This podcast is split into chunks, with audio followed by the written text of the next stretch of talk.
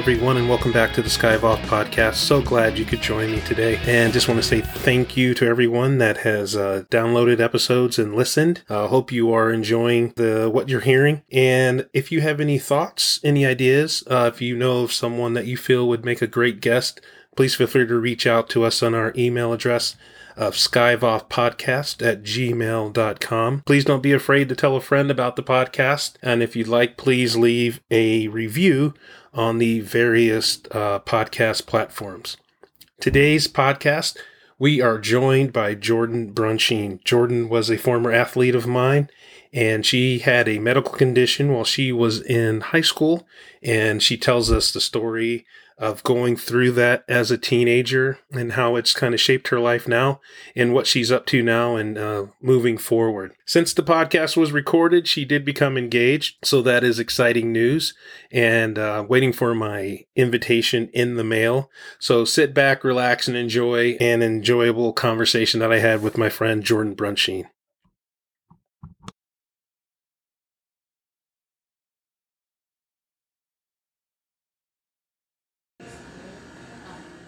All right, we're here with pronounce your name. Jordan Brunsheen. Yes, I've been saying it right all these years. No, Jordan is uh, a fantastic person, and got to meet her when I was coaching soccer, and I've been lucky enough to coach her sister now, and uh, she has a great story. That's not just who she is; she's more than that. But she found her wallet, so that's good. Crisis averted but uh, with everything that was going on with Carson King, I wanted to speak with Jordan because uh, when I a company I used to work for, the Ronald McDonald's Children's Home, were uh, the main charity, and we would go there, but I never met anybody that stayed there or had to use kind of their services. So when all this was going down, I thought of you, and I thought it'd be great because you've gone through this very traumatic part of your life, and you've come out and seem to be a pretty okay person now, and you fooled me so far. So we'll just see how long that lasts. But thanks for joining me, Jordan. No problem. Goofball. So tell us a little bit about yourself. Um, my name's Jordan. I'm 21. I graduate from UNI next month with a degree in psychology. Applying to grad school to be a school counselor. Work at a preschool right now.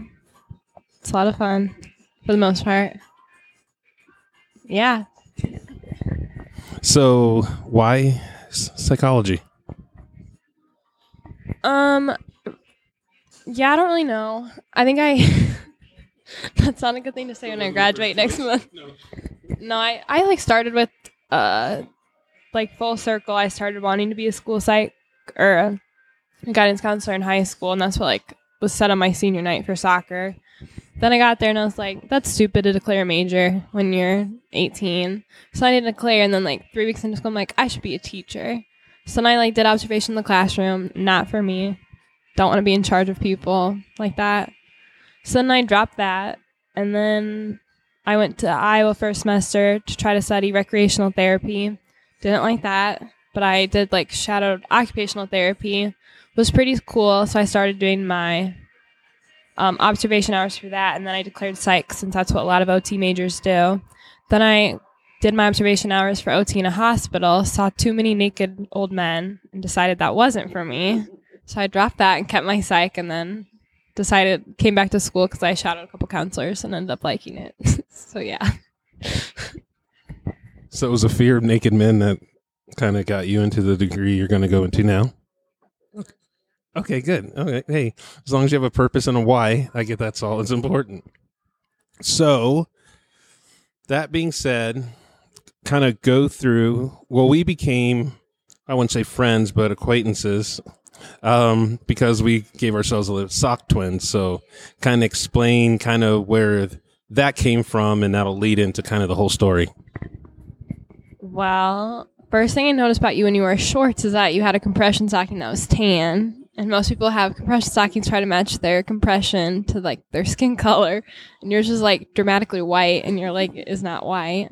And so i said i had the same one because mine went all the way up to my thigh when yours just cut off mid calf and yeah then i think that was the first thing i said. He was like hey i have the same one. Nobody ever says that so Yeah. So you never see people with a compression sock. I mean, my grandma has one, but I think that's literally the only other person I've ever seen. Besides, people get like surgery and get the white ones, but never like a full on tan one. So when we said that, we found out that in 2005 I had a clot in my leg, and then you told the story. You said, "Hey, so did I," and I was like, "Hey, it's a pretty small club. You're the first person I've met." So then we kind of learned your story. So why don't you tell your story? Like all the way from the beginning. Yeah. Okay. Um, one morning. Okay, so I was freshman and I was like training really, really hard to get on the varsity soccer team, and freshman high school, yeah. So I was 14, and so I um started working out with Ken McClellan from the Anvil gym to kind of get me stronger, faster, better, kind of that app thing, the jig. Um, but so I was training really hard because I really wanted to make the varsity team, and like even if I didn't start, I didn't really care just because I wanted to be on the varsity squad. I thought I was too good for JV, but that's not true at all. Don't that don't have that type of a mindset. but um, so then um, it was a Thursday morning, and we had the first day of agilities, and I was scared out of my mind. So I told my mom I didn't feel good, and like I laid in the bathroom floor at like 2 a.m. pretending to puke, and she believed me. so then I didn't have to go to agilities that first morning since I was so scared. it comes back, it's full circle. So then um that day, like I think I slept at homework and then we didn't have to school the next day, but mom was like, well, it must have been like a twenty four hour bug. I was like, Yeah, it must have been, mom.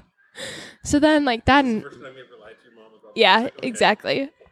Um so then I woke up from a nap and my left hip was hurting, which was kind of weird, but I thought it was just kind of stiff. And so I told my mom, and she was like, "Oh, ice ibuprofen." I ignored my mom and went and told my dad. My dad's like, "Ice ibuprofen," because normally my mom like pities me, and she'll like sometimes she'll be like, "Oh, there's something really really wrong," but my dad will be like, "You're fine. Like walk it off. You're fine." So then we went. The next morning, I woke up again, and we didn't have school because it was in service day. And then I like look back and think it's stupid that I missed a day of school, even though I had the next day off. Forty five minutes would have been fine. It would have been okay. But anyways, um, so then I went to go do my workout with Ken, and I told him that my hip was hurting, but I had a soccer game that night, so he told me to like take it easy for the night. Don't like risk what we've been working for for one indoor soccer game. So I agreed, and I think I just did arms that day. And then I went that night and um, watched my team play soccer, sat on the sidelines, did my thing. Then I went and stayed at a friend's house that night. And then I got up the next day. My dad came picked me up. And on the way home, he's like, Oh, how's your leg feeling? I was like, It feels kind of numb, but like, I think it feels better because it's numb. He's like, must be on the up and up. And then I was going to go sing. I was gonna go sing at church in the youth mass, and I went to go start getting ready, and I like sat down. I was like, "Huh, my leg looks really, really red." And I kind of thought like maybe I'm imagining it. So I took a picture with my phone and like it looked red. So I sent it to my mom. And I was like, hey, like, do you see this too? Or like, am I just imagining it? So she called my brother, who was studying to be a paramedic at the time, upstairs. And Zach like banged on my door. He's like, come out here. I have to look at your leg. So I was like, okay. So I like went out there and he made me like stand up, sit down, like pressure on it and stuff. And then he told my mom, he's like, yeah, like you may want to come and like take her to the hospital because like something's not really right. So then my mom came home from my sister's basketball tournament, and then uh, we went into the hospital. We went to St. Luke's first, and I kind of told my mom like I'm fine, like I don't really need to go. My mom's like it's probably a pinched nerve, and that's what's bugging it, so that should be an easy fix. And so we got there, and they did like the basics, like ultrasound, X-ray, that I don't know if there's any more basic tests besides that, but I remember those two. And uh, the doctor came in and said it was a blood clot, and I was like kind of weirded out because I only knew blood clots from like old people. To be honest, like stereotypical I was 14. Like what else do you expect from me? But um, but the doctor pulled my mom to the side. She's like, if this were my kid, I would want her to go down to the U of I because we don't really have that type of specialty here, so we'd want you to go down there. So then my brother Zach rode down with me in the ambulance, and my mom followed behind. And my mom's like hysterical at this point. Like I think she's gonna pull her hair out. She's like so nervous. So in my head, I was like, "Dang, all right, let's do this," because I didn't know what it meant. So we went on down. And Zach rode in. I thought Zach was like gonna be in the back with me for someone to talk to, but Zach like was in paramedic school, so he sat in the front seat so he could talk to the paramedic driver. And I was like, what's the point in riding with me if you weren't even going to talk to me? so then we get there and we get into a room, and I like also had never been into a hospital before, so I assumed that um I would get my own room to start, but I had to share a room with someone, which was news to me because I was also annoyed that this girl next to me is like hearing all of my business, and I didn't want her to know my business. But then the doctors came in, they're like, okay, like we're gonna start you on blood thinner shots, and then we'll like progress tomorrow, see what happens. So I got my first shot, and it hurt so bad. I'd never experienced a pain like that in my life before. Like take your skin and pinch it, and then just shove it into you. And it burned like no other. And then everybody left, and my mom stayed with me that night. And I just remember the girl next to me coughed the entire night, so I couldn't fall asleep. and I was like, okay. And then the next day, I had like Ken came and visited me first, and I remember I texted Ken and saying like, "Hey, I won't be there to work out on Monday." and Ken's like, "Why?" I'm like, "Well, I'm in the hospital." And he's like, "Okay." And he came down to the hospital that day, and like, think you, you? I don't know. Apparently, like my uncle called him after like my dad called my uncle to say like, "Hey, like JoJo's not going to be coming into the gym anymore." And Ken's like, "Yeah, I know. Like, I'm entering the hospital like doors right now. Like, I'm already in there." So then, um, uh, I like remember taking a couple steps and like the nurse coming in, she's like, "No, like you're not allowed to walk anymore." I was like, "Where? How am I supposed to get where I need to go if I can't walk anymore?" But she's like, "That's why we have wheelchairs." And I was like, "I'm not immobile. I can walk." But my mom made me sit down for the rest of my time there. And then um, my friends Lexi and Haley came up to visit me, and the ultrasound person, sonographer maybe, vascular sonographer, she came up to see how far my clot had developed. And I just remember she came back four times because she wasn't getting enough of it or the entire picture to see how far it went up. And the last time she came in, she's like, We're just going to do a CT because we can't get everything in one photo. So then I went and got my first CT and I got brought back and they're kind of like, this is really extensive, but we're going to see what we can do. You'll probably be here for three to five days and then you'll get to go home with blood thinners and then compression stockings. And I was like, okay, sounds good. And then we had a friend who is a nurse at the U who got me situated into my own personal room. So I was really excited about that, that I didn't have to be with anybody else. I know I sound, I know, I know I sound really selfish, but I just wanted to be by myself. So then um, the next day, the nurse came in and said that the doctors would be in shortly. Because then there was an issue with that blood thinners shots weren't doing enough, so they wanted to put an angio into a catheter and put that into my leg, and then slowly suck the clot, clot, clot out over however many days. So then I sh- like realized that I would be here a lot longer than three days. Like So, at, up to this point, did you have any idea about how dangerous a blood clot could be? Did like like you can people die from them, and it can be pretty quick. That at, at up to this point, did you know how severe it was, or were you still kind of like, okay, I got a blood clot. I'm getting this medication. I'm getting this procedures done, and we'll just go from here. Um, my no, I probably didn't realize how serious it was until probably two months after I got out of the hospital. Because everybody talks about how like hospitals are really scary, but like to be honest, U of I is like the best. Even when I got moved up to ICU, like I had popsicles that were brought to me in the middle of the night. Like I understood that. like I, the first surgery I had was scary, and I had to get like anxiety medication since I had a panic attack about like being put under and stuff like that. But no, I didn't. I was not like some things really hurt. Don't get me wrong, but I wasn't scared. It's just more being uncomfortable. I guess wasn't anything like that. Now, because like when I had mine, um, I had uh, an ultrasound done, and the lady flipped out. Like she's like, "You need to go to the emergency room right now." I'm like, "Yeah, okay, whatever." And she's like, "No, promise me, because if you don't drive yourself, I'm going to call an ambulance to take you." And I'm like, "Why is she flipping out so bad?" And then she said, "Give them this paperwork right when you walk through the door." And she wrote a bunch of stuff on the outside that I didn't understand. And then so I was sitting in like the emergency room and then the doctor came in and I was like, Hey, you guys gonna give me a shot so I can get out of here? And he's like, You don't realize how severe this is. I go, What are you talking about? He goes, You could have died. And that's how he put it. And I was like, Oh, okay. So pretty much for the next five days sitting in the hospital, like all I could think about all day was, Oh, I could have died. And we just kind of went from there. So I didn't know it, it was like that. Like I had no clue what it was. Because I was like you, oh, blood clot. Old people get blood clots, and I'm not old. So how did I get it? And nobody could tell me how I got mine. Yeah, they told me like months after that I'd started a birth control pill because I was had really bad periods for a really long time. And then they think that combined with running into a tree while sledding plus some hits in soccer, they like called it the perfect storm. And then it just kind of blew up little by little. And then when they found it, it was just like last scenario where like Ken likes to say like, oh, if I would have let you play in that soccer game, then now you probably would have died or lost a leg. Like I saved your life. He told me he like has late night thoughts about like that. I'm like, uh huh. But no, I like I didn't process it. I think my cousin that like everyone else processed it and I didn't understand it, but nobody forced me to. I think even if people tried, my mom said I like fell asleep when doctors came in the room just because like they called that my way of like coping with it. But I like I didn't see it as coping. I just thought that I was tired and fell asleep. But that's what my mom says. So So you you're in the hospital. So how long was this whole ordeal and kind of walk us through that like cuz you said 2 months later. So mine was 5 days and I was just like, "Okay, take your medicine and get checked out all the time and make sure you wear your compression stocking and you know, don't hit your leg, don't cut yourself, you know, all those other things. So now you're like, I need a bubble to walk around in. So, and then everybody around you's like, Are you okay? You feeling good? And you're like, Yeah, I'm fine. Okay. So kind of like, kind of like, what was the whole process? And you're like, ICU. I was never in ICU. Um, I always had my own room. I was special, more special than you.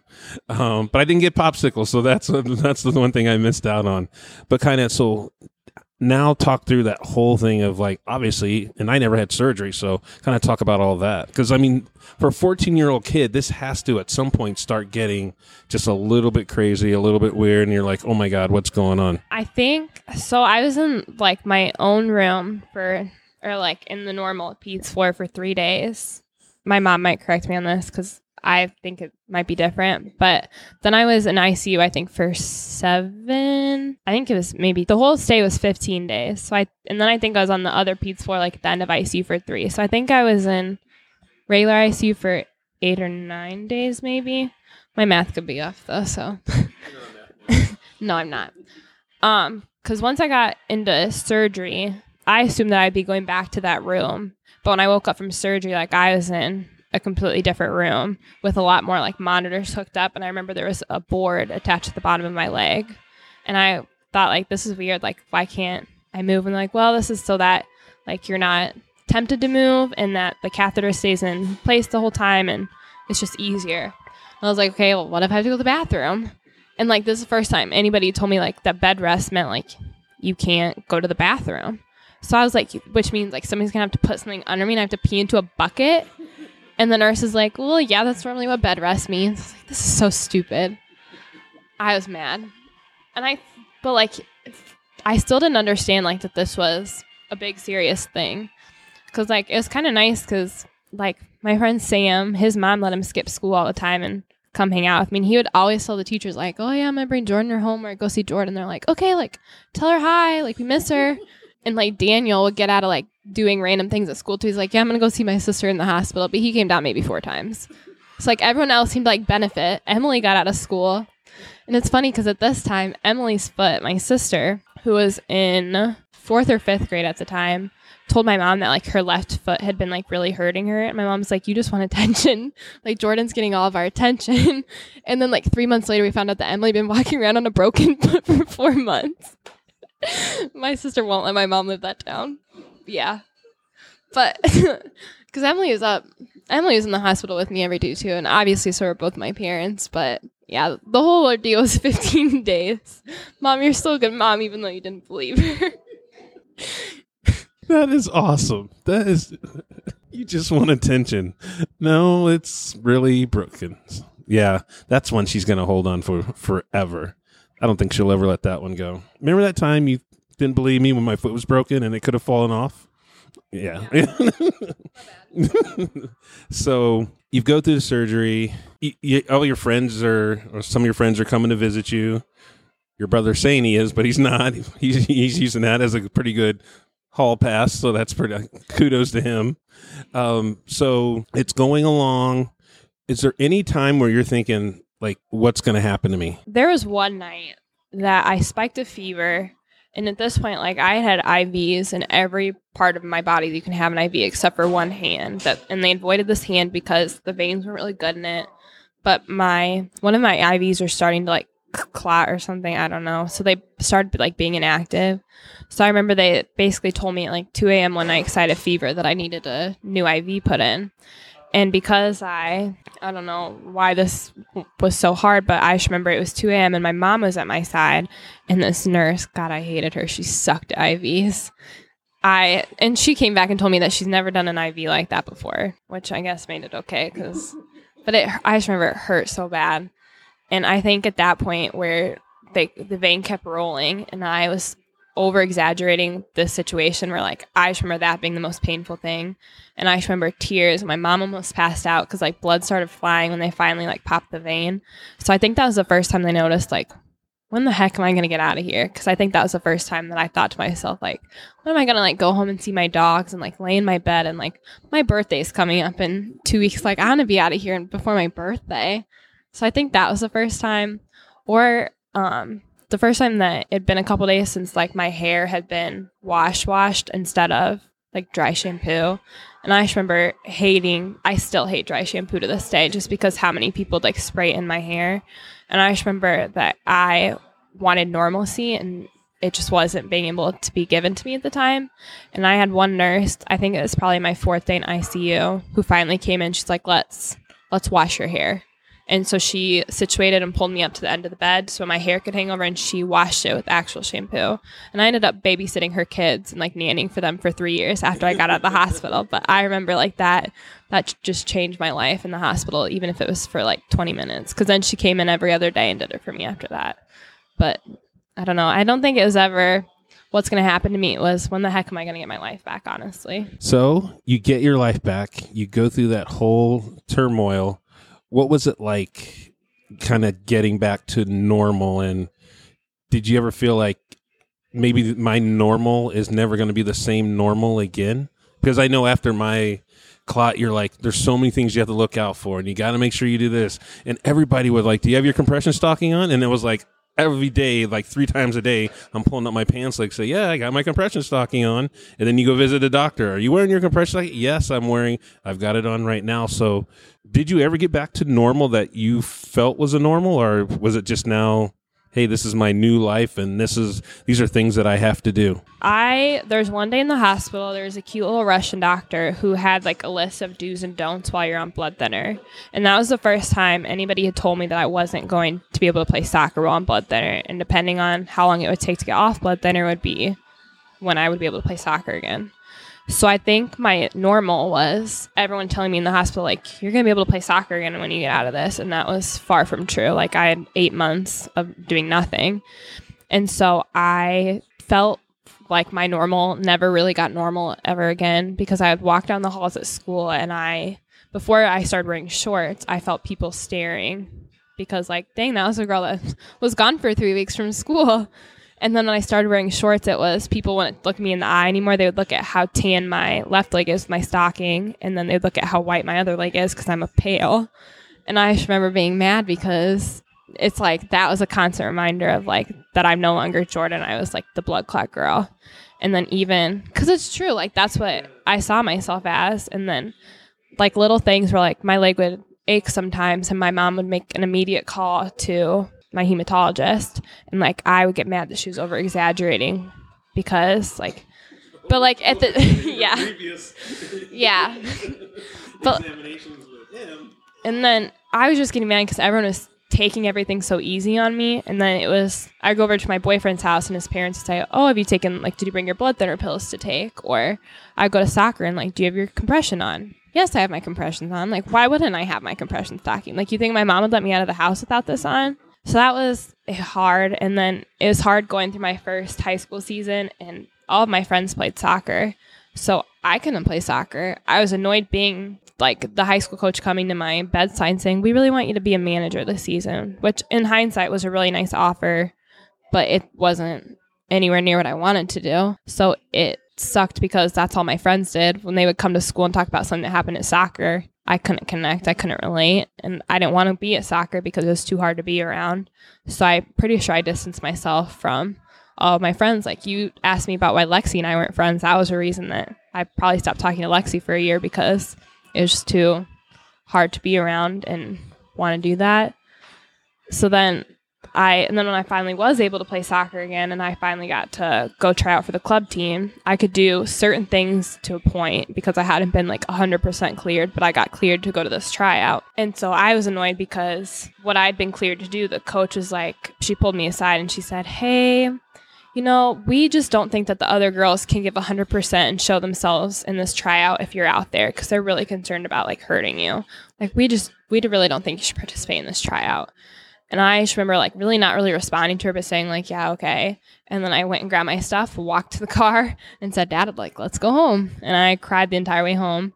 And then the director of coaching called me when tryout list came out and said, hey, you're not on the travel team, but we can't put you on the traveling team because like you didn't really try out, but at the same time, we can't put you on because your dad's the president of the club. And I was like, yeah, I understand, but like I could have been able to try out if you would have let me try out, but it just so I just hated people knowing me as the girl who had the blood clot instead of Jordan, and that's the thing I think that pissed me off the most about like the whole situation. So when did you finally become Jordan again? Um, I think for a long time I was looking for like Jordan from po- like pre blood clot, and I don't think I ever got to become that Jordan ever again because I feel like part of my innocence was swiped away that day that I entered the hospital. So I don't think it ever got back to being that Jordan. It's just I'm a new Jordan that I had to become okay with and make other people okay with when finally people stopped looking for that old Jordan and realizing that I wasn't going to be there. So I think once I got through that, that's what mattered, I guess. I think it happened on the soccer field where I think I had my expectations really, really high walking out of freshman year club season because I felt really good being a starting starter on my club team with some really, really talented girls. And so I felt really good about that. And then um, not being able to play and then getting put onto a younger team for club the following year or on the non tournament team, I guess I should say, and then getting put as a triple rostered player. Then I think it was like, okay, like you're going to have to be okay with being triple rostered and taking what you can get at this point because like you're not going to be where you want to be i don't think i think even if i i just don't think i was ever the same after that and the quicker i came to that realization the quicker i was okay with myself so like if i couldn't be the best i could ever be at soccer then what what else can i do with my life that makes it okay so then i joined show choir to do something else in my life that fulfilled it in a different way that soccer did yeah not to be cocky. wow, uh, that that didn't seem. I barely got it out, and you were like, "Yes, I am." State the obvious, Rod. Very good. So, yes, you were a great singer, and then I met you your senior year in high school. You were a starter. I believe you were captain, and like I never knew. You couldn't tell. Like I didn't. I don't think I found out about the whole thing till we kind of had the conversation and everything. So it was so if what I saw you was a different Jordan, then I would have hate to have played you before the clot, Jordan, because you still were toughest player on the team, and I say that in a nice way. But you you obviously changed your mind, and you were starting to branch out. So what?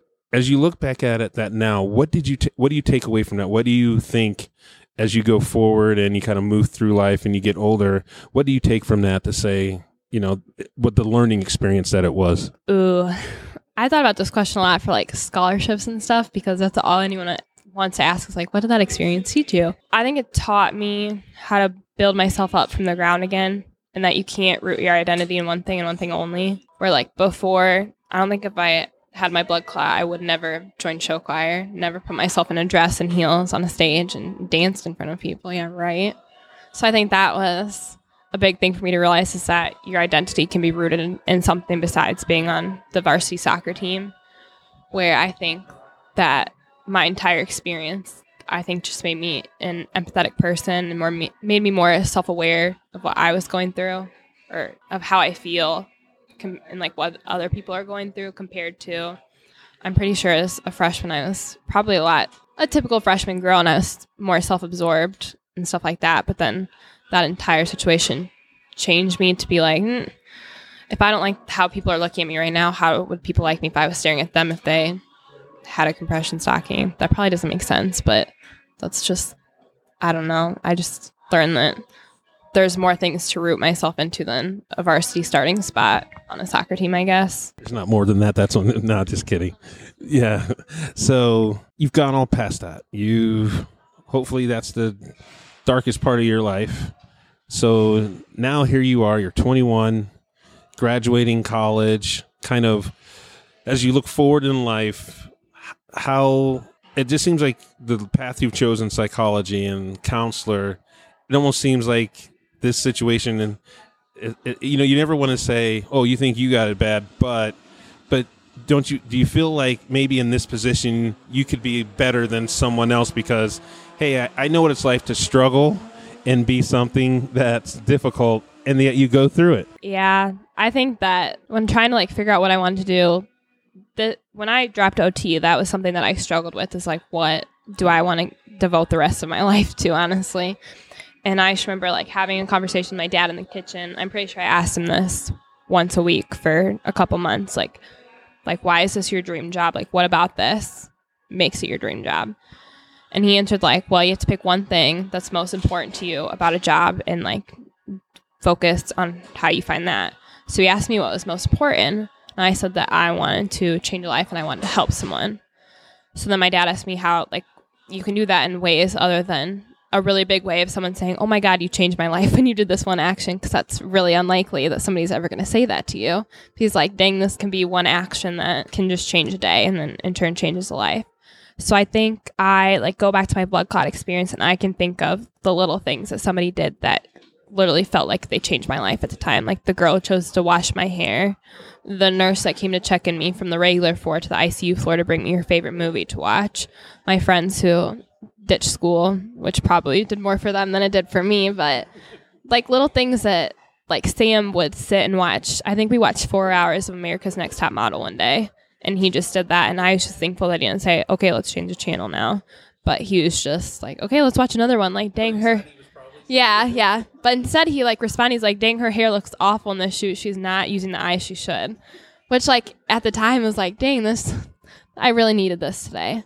So little things like that. I think I was looking to do that for someone. So I think because I have that outlook on how I can affect someone's life that way, then I think it led me to what I want to do a little bit. And like being in a school setting, when I got done with the whole hospital stuff, like my mom wanted me to go talk to someone so bad because I was just a brat every single day because I was hurting from the repercussions of like both physically and mentally of everything that had happened. But I kind of told her like, heck no. But then they started bribing me with like, it literally was like, I finally got released to like go walk a mile, and I was pissed that I got released to go walk a mile when I could like that's not soccer. Why would I want to go walk a mile? I can walk a mile any day. But my mom's like, if you want to go watch your friends play soccer tonight, you'll go walk at the YMCA. And I just remember being mad that I was going to the YMCA and walking around the track with my dad. I just remember hating that. But I mean, you gotta do what you gotta do. So I think if, I feel like if I had a counselor that made me want to go talk to them and realize that it, it probably would do me a lot of good to go see someone and talk through those things, even if they don't say anything, even if I could have just spent 30 minutes a day talking to someone about how I felt besides my mom, that probably would have done me a world of good rather than keeping it in all the time. It's funny you mentioned school counselor because my son, um, homeroom teacher, is a psychologist and he loves talking to her. And he's spoken with her and made strides with her like with nobody else ever before. And and I think it is. It's just that person that someone can talk to because you can talk to your mom you can talk to your dad, but then there's sometimes you just need to talk to somebody different that's not going to judge you or doesn't almost like doesn't know anything about you. And so that's really cool. So your soccer career is over. You're out there in the world now. So, but you're a very competitive person. You know, that's plain and simple. You are very competitive. What do you do now? What what what brings out that competitive part of Jordan, and and how does she get that out now? The gym. Still from being 14, I still work out at the Anvil with Ken every week. He writes my workouts. And for yeah, essentially, I owe him something. No, he's done a lot for me. So shout out to you if you ever listen to this. But um, oh really? Dang, maybe he'll talk about me then. you can give a shout out to me. During the whole blood clot thing, I remember that Ken would train me. He'd come pick me up from school every day because my mom couldn't get off school in order to take me to the gym since that was the only thing that I could do at the time. So Ken would come pick me up, and my dad would go to boys soccer. My brothers would be at soccer, so I didn't have a ride. So Ken every day without fail would come pick me up from school and then take me, and he would open the gym 15 minutes late so he could pick me up. And there was um, one day that he made me do bike sprints next to some bikini competitor. And like i remember being so competitive that this girl was going faster than me because my like my endurance wasn't there yet. And i just remember the first round i beat her but i went so hard that i like knocked myself out for the other two rounds. And i just remember bawling that this this girl was beating me. And i just remember i think that's i've cried in the gym a lot of times but i think that was the first time that i was pissed and like it was a good piss to be like mad about something like that. So then I finally I kind of kept that going in the gym where instead of going against other people like I was going against myself more. So once I got out of high school I was like I need to stay active in some way if I don't have soccer every night. So then I was like maybe I could like do powerlifting. So then I focused on getting really strong and what? And, I mean, I'm trying to get strong. but then I so I did like a deadlift challenge last year, and like that was a lot of fun. But then I kind of flipped gears, and I'm training for a bikini competition in May, and I'm very nervous about that. And everyone's like, "It's just for the experience, and like just to get yourself out there." But I'm going to win. Like I'm, I'm going with the mindset that like I want to win. I'm not going to go waste eight months of not eating good food every single day without going in with the mindset of I want to win. Like that's ridiculous. Who would ever do that? So I keep my competitive edge that way, I guess. I love that. I'm wondering, you can eat good food, good for you, but think about when you win that post winning meal, you just get the chow down. So why bikini? I realized that um, you need to do cardio along with weights. So I think I gained my freshman 15 and I wasn't okay with that anymore. So I wanted to have like an end goal and then it was kind of just to start out that way and then i had a really bad anxiety attack in the beginning of the summer and i lost like 10 pounds within two weeks which is not healthy and don't ever do that. So that kind of kicked it and then once i got a healthy mindset then we talked about like if i want to do this i have eight months off before i go to grad school. Like it makes time sense right now that I can do this without having to worry about school and I can really focus on this. So that's what I got. Well, you know, you'll have a huge cheering section, so that'll be fun. So, what have you found out about yourself as you've started this new challenge, this bikini challenge? What what have you learned about yourself and what have you brought from your adventures earlier in life to this? Because it seems like with what you went through when you were 14, it's almost like any challenge you come up to, you could be like, well, this is nothing. I should be able to get through this. But I'm sure that's not true. It's just, it's different challenges that you have. So, so how do you find yourself battling through these times and because you know there's going to be times when oh, I can't lose the last five pounds or or what have you or in your strength training like why won't this weight go up no matter how hard I try so what have you learned about yourself now um I think that at the end of the day, I realized that one thing my blood clot took away from me was control. And I like having a sense of control over what's going on around me, which is a really bad habit to have. But I think I had so much that was out of my control for so long that I really like to establish what I can control. So I think the gym was one way for me to have control over what's going on around me and like what I can like squat up, push push over my head, stuff like that. So I think with bikini, it was a matter of my eating, I can control my weight for the most part, I can control, or like what I'm doing, not my weight, weight, but like my weights of my lifts, I can control. So I think that was a really big aspect for me. Not that powerlifting is any different, but I could combine two of my goals at once to kind of make it happen.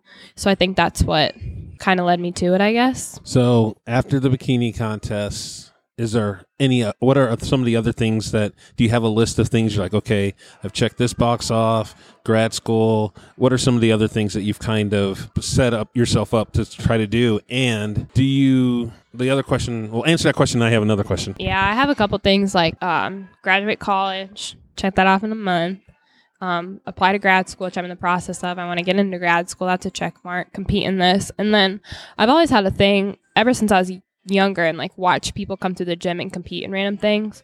So I've always had a thing like I have a bucket list on my phone. So it was like always compete in a powerlifting meet, compete in a bikini competition, compete in a strongman competition. So I think I've um, wanted to try each one. It was just a matter of how I try each one. And then I want to get a puppy next summer. I don't know if that's what you mean, but I really want to get a puppy. I don't know. I just want to graduate grad school, get a job that I really like, pay off my student debt. Those are my big ones right now. I'm going to end it with one big doozy question. And it's kind of what I thought. Like I said, those five days when you're sitting in the hospital, well, my five days, you're much longer. When you're sitting and you think of what could have happened, did it make you and does it make you appreciate life any more or any differently? Um, depends on the day. I think sometimes, again, when I like did figure out that like this was a really life threatening thing, that I was so young that I didn't process it the right way that it should have been processed. We're like now it's kind of weird to go back and people talk in school. Like we had a conversation a couple weeks ago in class that was like about near death experiences. It's ridiculous. Listen, to all the people said this car came two inches from my bumper. I I saw my life flash before my eyes, and I always keep my mouth shut just because I don't want people to. I don't like getting the. Yeah, and then you get the uh like I had my Hawkeye video shared it. My mom reshared it, so it retagged me in it, and I had like a bunch of my coworkers who had no idea. Like, that's so sad that you went through that. Yeah, it is, but we don't have to talk about it. I don't want to talk about it. So long ago. Yeah, I mean, I just, it's hard because again, because I don't think that I understood what it was at the time that it ever really changed my outlook on life. I think if I would have understood it in the moment, that it would have been it felt a lot different than finding out two months later when my cousin was like, Hey, yeah, you know, you could have almost died or like lost your leg or something. I was like, Really?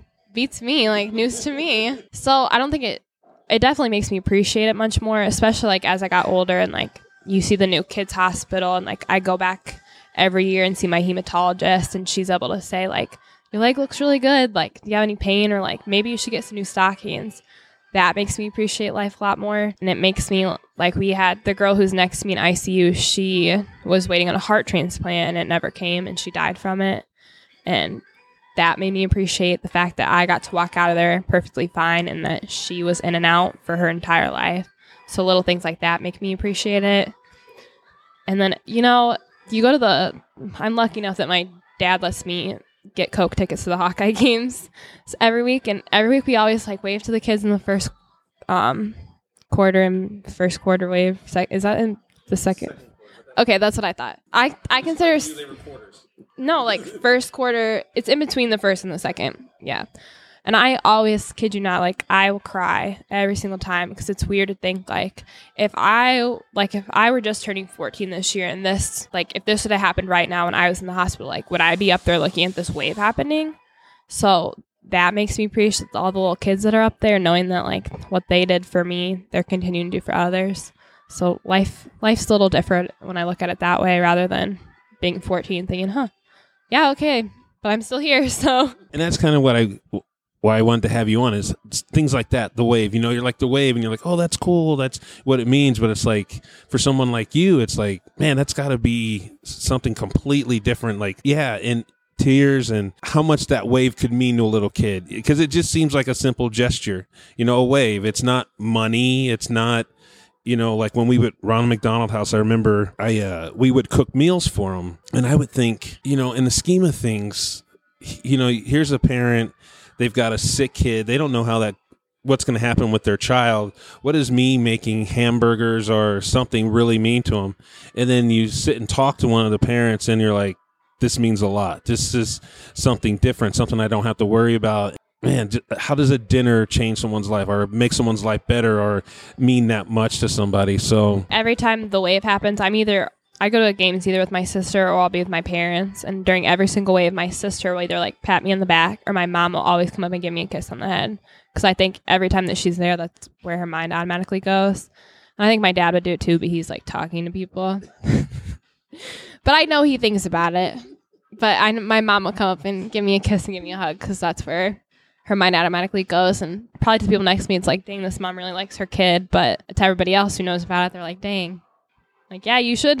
Like, you should give your daughter a kiss. She come out and be here. You ever think she does anything that reminds her of Emily's broken foot? yeah, when Emily guilt trips her into stuff by using that excuse, like, "Mom, can I go do this?" My mom will say no. Remember that one time that I walked around on a broken foot for four months? Every chance she gets, she would bring that up. And then my, I remember my mom posted about it on Facebook, and she's like, one thing after another. And I like showed my sister. She's like, This could have gotten taken care of all within like one hospital stay if she just would have believed me. Like, girl, get over yourself.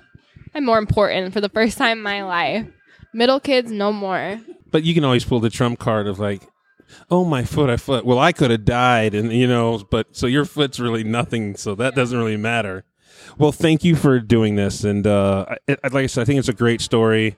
I've been lucky enough. I only met you during your senior year, but it was the, the sock twins, and you know, being able to still see you all the time. It's kind of cool, and watch you grow up, and it's been fun. And I just know you'll be an awesome person because you already are. And as a counselor, I think you're just easy to talk to. And I think whoever gets you as a counselor will be very, very lucky. And who knows, maybe I'll be sending you students I'm still coaching. I'll be like, go talk to this girl. You didn't make varsity. Go talk to this girl. She can tell you how it feels. yeah. So thanks for coming. Thank you. These are the nicest things you've ever said to me. That is not true. I said nice things on the field, I'm pretty sure. You really laid that girl out there. Oh, there was one more thing I wanted to talk about. Was like you got injured your senior year. I went. To, ah, man, I can't believe I didn't. We'll talk about that next time. We'll talk when you get out because I will talk to you again after your bikini competition because we want to go through that. All right. Well, thank you so much.